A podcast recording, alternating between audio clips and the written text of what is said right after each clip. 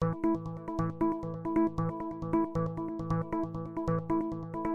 is the Mayo Clinic Talks, a curated weekly podcast for physicians and healthcare providers. I'm Amit Ghosh, an internal medicine physician at the Mayo Clinic in Rochester, Minnesota. When one talks about COVID-19 and the infections that's resulting from it, there's a lot of stress among providers, among lay people, and almost all over the world, people are worried about what is going on. Why is the confusion so rampant with COVID-19? When you look at any illness, there are usually some cannot change. In COVID-19, it involves patients with age over 60, male gender, poor economic status, etc. That cannot be changed by us or by anybody else. However, the modifiable risk factors are access to hospitals with critical care facilities like ventilators, uh, what medications can be given, and we have heard about a lot of new medications being considered, smoking, so on and so forth. There is increased emphasis on the risk which is posed by the patient's comorbid conditions and the medications that they are taking or not taking during this period. As we already know that there are a lot of medications which are being considered like chloroquine, azithromycin, and antiviral treatment like lopinavir, ritonavir, and remdesivir. We are still waiting on the results. However, what has really taken over the world and has caused a lot of anxiety in the last week is a report which came out that ibuprofen could possess or could could present with great risk to patients who have COVID-19 infections. Today we are joined over phone by Dr. Matthew Van Kuyk, who's one of one of our go-to individuals in the Department of Pharmacy, and he also oversees the Medication Knowledge Management Program. Whenever we run into this problem in in, uh, med- in medicine, when we have a question regarding a medication side effect, I go to Matt Van Kuyk because he does possess the knowledge and resources to uh, give an information to me in a very speedy fashion as to what I need to do because I'm being an internal medicine doctor, I'm at the front line.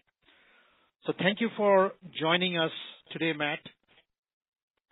Thank you for having me. I wanted to ask you about if you could describe the recent events in the media that led to the suggestion that COVID patients should not be taking ibuprofen, uh, that they could be having a worse outcome. Yeah. So uh, with a lot of things these days, uh, it started off uh, primarily with social media. So it started off with a tweet actually, and and we to kind of get to that tweet, we need to go back a little bit further. So on March 11th, 2020, the Lancet Respiratory Medicine actually published a correspondence uh, that hypothesized why a single-centered retrospective observational study observed poorer outcomes in critically ill patients who had this novel coronavirus in China who also had cardiovascular disease, hypertension, and or diabetes. So in this correspondence, the authors hypothesized that the medications that these patients were commonly taking could be leading to worse outcomes. Uh, and we'll get a little bit into that hopefully later on in this talk about why that might be, be hypothesized. But subsequently on March 14th, the French Health Ministry issued a COVID-19 recommendation update. In this updated guidance, the ministry recommended against the use of nonsteroidal anti-inflammatory drugs, NSAIDs, such as ibuprofen, due to the serious adverse events related to the use of NSAIDs in patients with known or suspected cases of COVID-19. And I think one important thing to mention at this point is there have been uh, several case reports or case studies out in France uh, looking at ibuprofen in, viral infections and so even before this whole COVID-19 uh, pandemic, there has been questions in France about the use of ibuprofen in infectious diseases. So keep that in mind. Um, and, and, this recommendation that, that came out on March 14th was partially based on this March 11th correspondence in the Lancet Respiratory Medicine, as well as some anecdotal evidence of young individuals with the novel coronavirus having poorer clinical outcomes while they were taking ibuprofen. So shortly after this tweet or this notification from the French Health Ministry, uh, the World Health Organization actually came out and recommended against the use of ibuprofen. They actually said that if given the, the opportunity, you should be using acetaminophen over ibuprofen. Now, they quickly turned around uh, less than 24 hours later and actually redacted that statement. And since since that time, other uh, other well-known institutions such as the United States Food and Drug Administration have come out also saying there's just not enough evidence to support saying that ibuprofen should not be used. However, um, once that that you know horse had kind of left the barn, uh, the damage had already been done, and the media had informed the general public uh, that health authorities across the globe were recommending against the use of ibuprofen.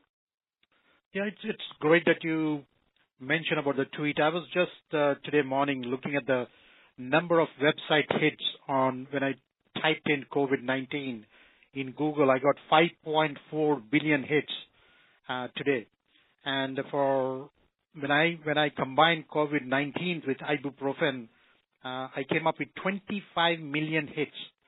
Just to give you an idea about how great this size is, that whenever you um, add anything to COVID, like uh, what to do, what not to do. Um, and we have had some um, mini series in the past where we talk about anosmia and COVID-19. All these new events which are coming are getting huge response in the media.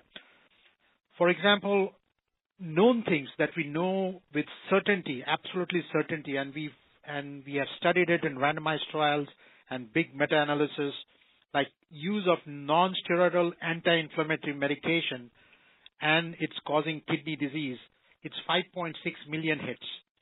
Uh, using proton pump inhibitor, long-term studies, uh, long-term use of proton pump inhibitor resulting in osteoporosis is 0.3 million hits. Compare that with COVID and ibuprofen of 25 million hits. So you're absolutely right that this article which I see, it's a one-page document it's a it's a course it has come in the correspondence section. It's not even in the main journal, and it's based on some hypothesis which has been placed, uh, mainly dealing with the pathophysiology of these medications. But one of the things which Matt I was intrigued by is if they mentioned about few medications. They postulated that few medications increase the angiotensin converting enzyme 2 uh, enzyme, and can you tell me why this angiotensin converting enzyme 2 suddenly has come into limelight during the COVID crisis? Yeah, so angiotensin converting enzyme 2, or ACE2, as I'll probably refer to it uh, throughout the rest of this, uh, really came into the limelight because it's one of the main entry points for some of the coronaviruses, including the novel coronavirus, uh, which is the cause of the COVID 19 disease. So ACE2 can be found on the epithelium of the lungs, intestines, kidneys, and blood vessels. And as you've kind of alluded to here, um, some of the drugs can cause an upregulation uh, to these these uh, epithelial ACE2 um, and, and cause potential issues because it's the main entry point for the, the novel coronavirus here. And by some of the drugs, you mean the ACE inhibitors, the the ARB or angiotensin receptor um, inhibitors, as well as ibuprofen has also been one of the medicines which has been linked to upregulate angiotensin 2 and thiazidolons, which are used in diabetes. But these are pathophysiological uh, changes which have been which have been linked uh, to uh, these medications but we have found out that any time in the past, whenever you use pathophysiology and and and conduct studies just based on pathophysiology, we are not often right. Uh, for example, in New England Journal in March 21st, 1991, they had performed a study with the hypothesis that if we suppress the ventricular ectopic after myocardial infarction, it could reduce sudden death. It made sense that after myocardial infarction, the heart is unstable, is throwing in all the ectopics, and if you're given some medications, and slow that ectopic or stop that ectopic, maybe the prognosis is going to be better. But the randomized trial, which was published in NEJM on March 21st, 1991, showed completely the opposite. When they used flecainide and encainide, in fact, the number of patients who dying, were dying of arrhythmias were much more on patients who were taking these two antiarrhythmic medications. So similarly, um, the whole concept that if you avoid angiotensin receptor um, 2 inhibitors like ACE or ARBs, um, you might show a benefit uh, in patients with COVID. But there are other studies. Uh, can you talk about the study which about naproxen, which is also an NSAID, and that had some influence on influenza? Um, yeah, exactly. So, um, so kind of you've done a great job of summarizing why it's maybe not the best some of these smaller studies maybe find one thing, but we can get conflicting data. And I, I think naproxen and actually indomethacin are great examples of this. So um, in in a study with naproxen, they found that it actually uh, inhibits the nucleoprotein of influenza A, which is a protein that's necessary for viral replication. And so that's an NSAID that has antiviral uh, activity there. And so this kind of confounds this whole um, are NSAIDs, you know, pro viral or antiviral, that type of thing. But also, um, in in my studies and looking some of some of the information up for you, I found that indomethacin has actually shown antiviral activity against other coronaviruses in vivo. Um, so based on these observations, a lot of clinicians have questioned the hypothesis that ibuprofen is harmful um, because there's other medications in the same class, like we like we just talked about, indomethacin as well as naproxen, that actually have shown antiviral activity. Now, the other thing which I would ask as, as a general physician, I take care of hundreds of patients with diabetes, hypertension, congestive heart failure, and uh, chronic kidney disease. And for these patients, and for millions others that my colleagues who are listening to our podcast treat, ACE has been shown beyond a doubt with meta-analysis, systematic analysis, uh, systematic reviews, one after the another, showing great uh, benefit. In fact, the outcomes of hard outcomes like mortality, uh, limiting heart failure, uh, decreasing admissions to the hospital, all of these benefits are shown with ACE inhibitors. So, with stopping, suddenly there's some suggestion of stopping even ACE inhibitors in patients with diabetes and hypertension on congestive heart failure. Unfortunately, these patients also get a lot more of them are suffering from COVID because of other reasons. But the mention was that to stop these medications because, yes, uh, the, the COVID virus is using angiotensin converting enzyme 2 as a receptor to get in. And these, these receptors are upregulated when somebody is taking an ACE inhibitor or an ARB or, or ibuprofen or thiazolone. So just stop these medications and maybe there will be benefit of which we have zero evidence. But the harm, I wanted to, you to specify the harm that could happen if, if we just blindly take some guidelines and adopt it to these chronic patients.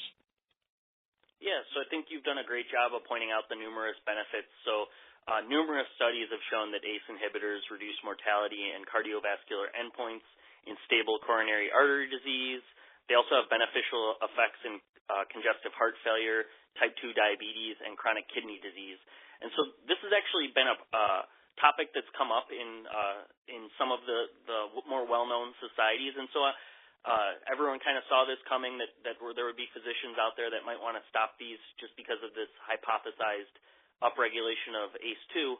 So on March 17th, 2020, the American College of Cardiology and the American Hypertension Association, as well as the European Society of Cardiologists, strongly recommended that patients with chronic disease who are already taking an ACE inhibitor or ARBs should continue to take these medications. And so this recommendation is in part because of the benefits of the reduced mortality that, that both you and I mentioned earlier, but it's also because there's been some studies that have actually suggested that ACEs and ARBs might be beneficial in treating or preventing pneumonia. Thank you, Matt. That's that's very useful that now we have statement from the national uh, and international um, guidelines big committees like the American College of Physicians, American Heart, and the European Society of Cardiologists stating that uh, do not do not stop these medications. In fact, they have gone. I was reading it after I discussed with you last week. Uh, I was reading some of the guidelines, and they mentioned that ACE inhibitors have been have been shown to cause beneficial effects in patients with severe lung injuries um, in in several cases. So, because of the anti-inflammatory effects of the ACE, um, they have been found to be of benefit apart from their benefit to the kidneys and the heart and everything else. So these are these are good things to know um, that we should not stop. I cannot uh, predict how many patients have these medications have been stopped, and and that is that is something to be to be concerned about. The other thing which comes about, which I don't have the answer, I don't know whether you have, is suppose somebody somebody with COVID comes or somebody with this chronic um, who have all these chronic heart disease or anything comes to the ED and gets one dose of ibuprofen, how much of upregulations of angiotensin converting enzymes happens anyway with one medic- one tablet and or if they are admitted in the hospital if we are chronically giving them ibuprofen how much upregulation of these enzymes happen and could they be of clinical significance because ibuprofen there are alternative medications like uh, acetaminophen. Um, one is not really limited in one's armamentarium to just stick to ibuprofen. So one can always say, well, if you're having some pain, give give acetaminophen, which has which does not affect the angiotensin converting enzymes too. But apart from that, um, are you aware of any studies which show that you have to take ibuprofen for a week or two weeks or three weeks before it causes upregulation. Yes, so when I looked into this problem particularly, uh, it was really only animal studies that I was able to find it in, and unfortunately, uh, you know, just because of the way the study was designed, they uh, they were not able to actually check these after one dose. It was generally after several doses, and so uh, it's really hard for us to extrapolate out and say, you know, after one dose you're going to see this immediate upregulation of ACE2 and you should worry about it. Um, so yeah, unfortunately, there's just not good data. Like with a lot of things coming out with COVID-19, uh, there's still a lot of a lot of questions that we have to answer. That's great. That leads me to a much more complex question. This is not going to be the only time. I'm sure you you have been tapped by um, the doctors here in Mayo Clinic and by public, in, I mean the patients, during these moments, during similar moments of uncertain or challenging times, and this is kind of almost unprecedented what we are going through. Uh, you are the first line of defense sometimes when the providers, when the physicians don't know. I lift up the phone and call call you or a pharmacist saying, "Hey, help me out. What does this study mean? What does this medicine mean?" How do you respond or how do you communicate with one voice to doctors and patients saying um, when when we are when there is so much noise in the press about our medications what approach do you follow? Yeah. So I, I think with with all healthcare workers at this time it's particularly important for all of us to stay abreast of kind of the the developments with the covid-19 um, but it's particularly important with pharmacists because we've been hearing about a lot of different uh, developing sciences that may change our response to the novel coronavirus. Uh, even in press conferences uh, that you hear probably daily from the president, you've heard about a lot of different potential medications that, that are in the pipeline.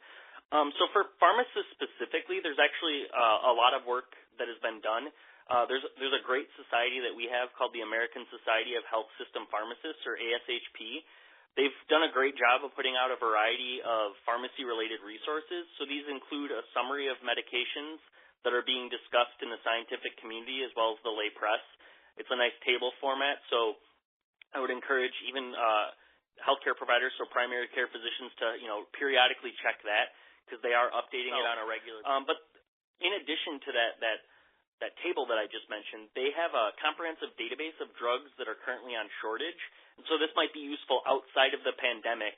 Um, and in, in some of those instances, they actually do provide appropriate alternatives that are available. So I found that this has been particularly useful when we do have a drug shortage. If they can point me in the right direction, maybe it's a disease state that I don't know uh, everything about, or maybe it is something that I do know a lot about, but I'm just not sure what is available. So that's another resource that I would definitely recommend that ASHP, ASHP puts out. Here at Mayo Clinic specifically, though, we have developed an internal website dedicated to COVID-19 for the Department of Pharmacy. And before COVID even became a thing, we had a weekly newsletter, but we've been using that more and more often to highlight important information as it relates to the pandemic. I would uh, urge everyone, uh, pharmacists particularly, to check reliable sources such as the CDC uh, COVID-19 website, ASHP website that I spoke about earlier. The website is ashp.org, and there will be links in the specific resources uh, for this podcast. Because what we're saying on this podcast today, or uh, you know, kind of what's going on in a week from now, might be completely different than than what we're thinking right now. So it's really important especially in this rapidly evolving situation, for everyone to keep as knowledgeable about the situation as they can by checking these reliable resources.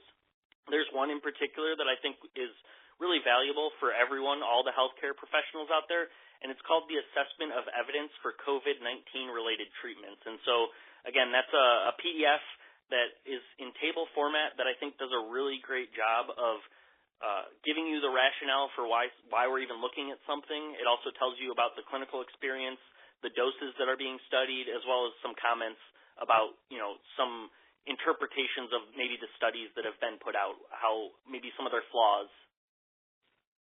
Thank you, Matt. That's very very helpful. And so I would check on ashp.org website um, and actually look at look at exactly um, the information that you're saying. But I would like to add one more thing which adds to the confusion and sometimes lack of understanding. A lot of us really struggle with how to communicate risk and why different why the risks which are which we, which is which we are exposed to at the particular moment varies between the city which we live, uh, the county which we live, and the hospital that is close to us, or even the country which we live. Uh, because risk is a risk communication, and I do a lot out here in Mayo Clinic. And I've learned that when I have to communicate risk, it has two different object information. One is the objective information, which people want to know that what is the risk of the undesired outcome and how often does it happen. For example, I looked at the numbers today. We have over 144,000 positive cases and 2,600 deaths in U.S which would mean that one in 55 individuals who test positive uh, might have a fatal event. So that's really bad. It's a one point an individual over 60 years old, obese individuals. They are at higher risk. So they want to know how bad that can be. And that's why there is so much fear. So talking about some of these emotions which, which are associated with risk communication, we need to understand why some risks are acceptable. It's some risks are voluntary risk when an individual tends to smoke or decides to smoke or have an unhealthy lifestyle, they are taking the risk on themselves and they don't think that it's as risky as opposed to an involuntary risk which the environment is putting on us, like the virus has done that. So again, we are worried about man-made risk versus natural worse off than a man-made risk, which I would incur on myself should I happen to smoke. Again, a risk which is unfamiliar, like the current situation, as opposed to a familiar risk. A familiar risk would be like driving and getting into a situation where the more I drive, the chance of my ending up in an uh, accident is high. Right now, the risk of dying in a car accident is one in ten thousand, and we we are very we are okay with it because it's it's a small risk, and and it is we are familiar risk. But this unfamiliar thing, which is happening, every county in U.S. have a different particular the uh, particular risk of developing, and once we develop, what's the chance of uh, it hurting us uh, from just being in the hospital to really ending up in a ventilator and the worst case scenario death. That's very scary. Any risk which is posed to children and pregnant women are considered more risky than anything else. Catastrophic risk is again felt to be very, very uh, problematic, both in communication as well as explaining. Risks which are which are thought to be unfair. Um, and I was just watching the videos over all over the world, and I saw some really sorry state of affairs in India, where there was a huge migrant population who just were fleeing a particular city to, to go to their own own houses because of this risk possessed by COVID, and that was felt to be very unfair because they were poor and they didn't have the resources. So there is a lot of uh, elements which goes into understanding risk. The other bigger elements becomes as contradictory statement, which happened in this case. Uh, the WHO saying yes, um, ibuprofen is risky, and then taking back within within a day saying no, it is not.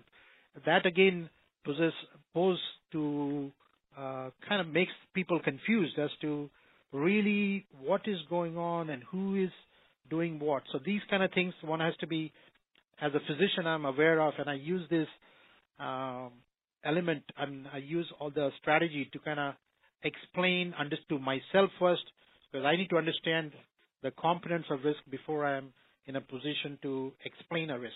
So I keep it very simple. I sit down with a patient. I say, listen, of this risk, is it, we are talking about, is it pain? Is it disability? Is it death? For corona, it could be either one of the three. So if it is asymptomatic, which is 81% of the patient, you know, you're, you're better off not taking ibuprofen, better off taking Tylenol.